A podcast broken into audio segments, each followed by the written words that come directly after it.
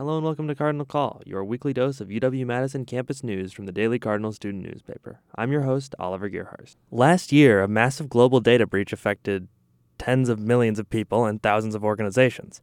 One affected organization was the National Student Clearinghouse, through which one hundred sixty thousand U W System records were stolen. Today we're joined by campus news editor Liam Beran to discuss the data breach and the U W System's response. Thanks for being here, Liam. Thank you for having me, Oliver. So when did the data breach take place? So the data breach occurred in the N S C's infrastructure on May twenty-ninth, um, twenty twenty-three. U W was notified on June twenty-eighth, twenty twenty-three. So it's about a month span uh, until the U W system knew.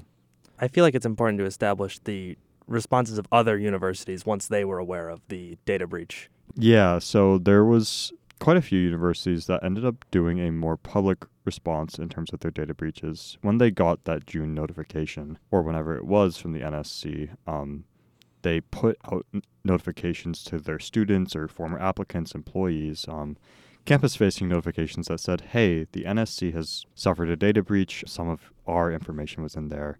We're still assessing. We're still trying to figure out what all sort of information could have been compromised in this. So that was you know, method that some other universities took. Um, the two that I detail in this article are the University of Illinois system and Michigan State University, which both put out public-facing statements, um, and both had spokespeople who justified those methods to me as sort of a harm reduction and also education tool to make sure people know what to do in case their data gets breached.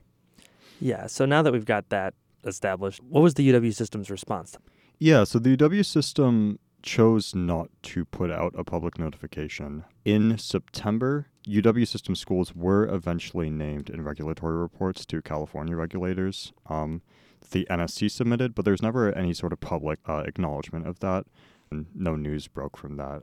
But the U W system justified that sort of response in a statement to me as seeing that the data breach didn't have that large of an impact and that it was ultimately contained to a very small number of people. Uh, they didn't provide me an exact number, um, even with repeated questions. So uh, we're still unsure how many people that was. But they said that, you know, the, throughout the entire process, they were confident that there wasn't a large enough gravity to justify a public response that might have caused people to be more concerned than they should have been.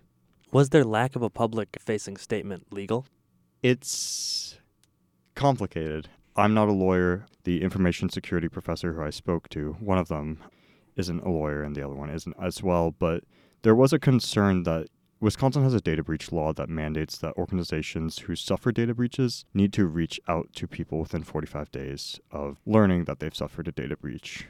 There was a line in an email that I received related to these cyber attacks that said that there were records for which U W couldn't match the address to the person whose information was leaked. So there's a question of what response the U W is legally required to do in that situation. Under state law, if a organization cannot connect the address of a person who they haven't previously contacted to a record, they're required to give some sort of alternate notification system. Um, that could be a T V disclaimer, that could be something in a newspaper, but they are required to sort of somehow try to get in contact in a way that's reasonably calculated to provide notice. Um, and the U W system didn't tell me what that response was. I did ask them about that, and that wasn't included in the statement I received back.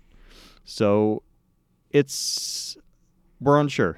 It, The N S C is a third party, and that's something that people have stressed to me as I've been reporting on this. So it's unclear if that data breach law would apply to the U W in this circumstance because it wasn't their data breach. It was the N S C's. Oh. On the topic of it being a third party, I think there's a lot of questions raised of what third parties have access to U W system data.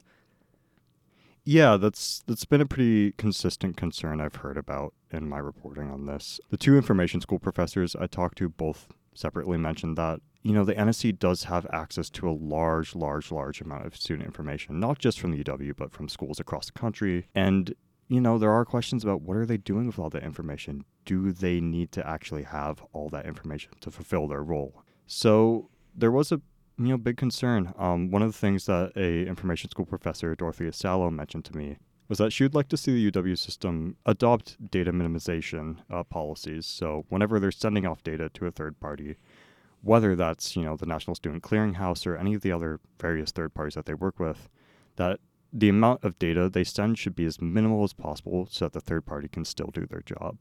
And, you know, this isn't just a U W issue. Across higher education, institutions have problems with data breaches, and they have concerns about the amount of data that's being sent to third parties. Um, so, you know, I, I think that is something that's on people's minds, especially as we keep seeing cyber attacks become an increasingly common part of the higher education sphere and generally the online world we live in. Is there anything you learned over the course of your reporting that stuck out to you? Yeah, I think one of the most interesting things I learned about was that it's not always a clear-cut decision in terms of data breach notifications, um, public-facing ones. Uh, in private, you know, you want to make sure that you're informing whoever has data breached, uh, whoever can be tied to records, hey, your data's at risk, you should take these protective actions. For the public, there is some disagreement in terms of, you know, if you keep issuing data breach notifications, if people keep receiving these and they don't see any direct impact on their personal lives, would this eventually create a boy who cried wolf effect? You know, would people just start to ignore these? But then at the same time, there's a, a, a counter argument that, you know, these data breaches allow legislators and they allow the public to know when their data is being breached and know better solutions to take care of it. It means that people can take legislative action or policy action in order to circumvent these or change the sort of systems in place that might allow them to occur. So it was interesting to learn about the sort of N- not clear consensus on what the best move is in all, in all given circumstances. Um, university officials I talked to at the University of Illinois and the Michigan State University, you know, said that they want to inform students and their community members about the risks of data breaches, um, and make sure they could take protective actions before their data was accessed or before, you know, harm would fall upon their credit, their financial life, their personal life, et cetera. But the professor at U W-Madison School of Information that I talked to also said, you know, we aren't always clear if data breach notifications really cause people to change their behaviors in that sort of way. And so it's interesting to learn about the sort of mixed consensus on what the best approach is to handle data breach notifications to the public. Has the U W system issued any new statements since your article came out? There was no statement from the U W system itself, but the University of Wisconsin system president, Jay Rothman, attended a luncheon that the Milwaukee Press Club was holding. And he did address some questions from the Milwaukee Journal Sentinel's higher education reporter, Kelly Meyerhofer, on this subject. Um, and he, he, you know, said sort of the same things that the U W system spokesperson had said to me. Um, the U W system was confident that it followed the law, that the data breach had a mostly minimal impact, and that, you know, they they feel good about their response to to what happened. Thanks for talking with us today, Liam. Yeah, thank you so much for having me on, Oliver.